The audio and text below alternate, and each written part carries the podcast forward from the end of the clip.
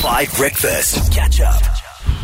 You know what happens next. Wouldn't it be a beautiful Friday if we finally got a winner? Wouldn't it be such a nice Friday? I've Got a feeling. You just did this weird kind of like, you know, when insects get really excited, they like do an abdominal shake.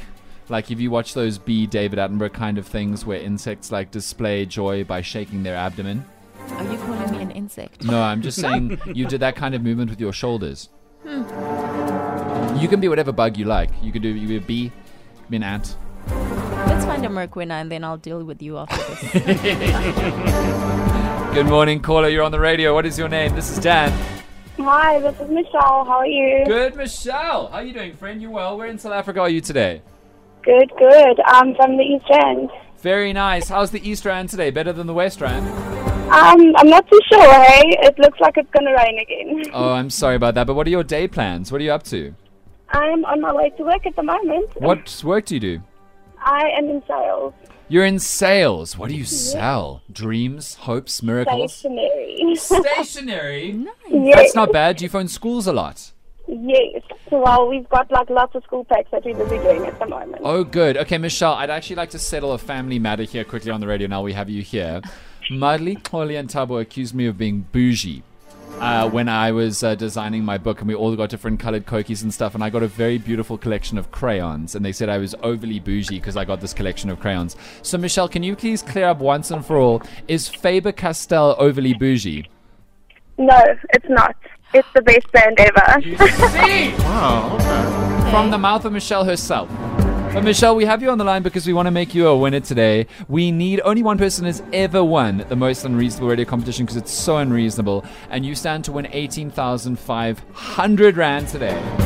yes, perfect. That just sounds like it's going to be me. Doesn't it sound nice? Okay, I spy with my little eye something beginning with S. Michelle, what do you think in studio it could be? I know it's so unreasonable because it's I spy, but you can't see what I see. But there've been so many guesses. You've been thinking about it. Maybe you've been going on to 5FM socials to look at videos of the studio. What do you think it could be?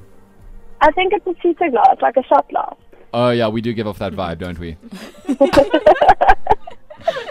it is our birthday month, and you know sometimes early in the morning, Michelle, you just look at it, you, you look at a certain kind of liquid, and you're like, yeah, this is what is needed.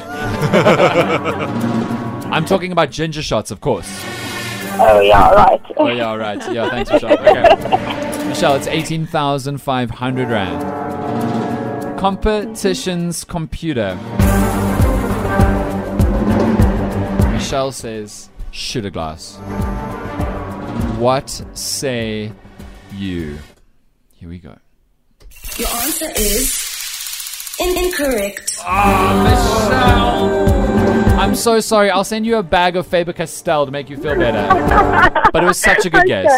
Okay. Thank you so much. Have a okay, good one. bye-bye. Cheers. You too, Bye-bye. Shame, she was so lovely.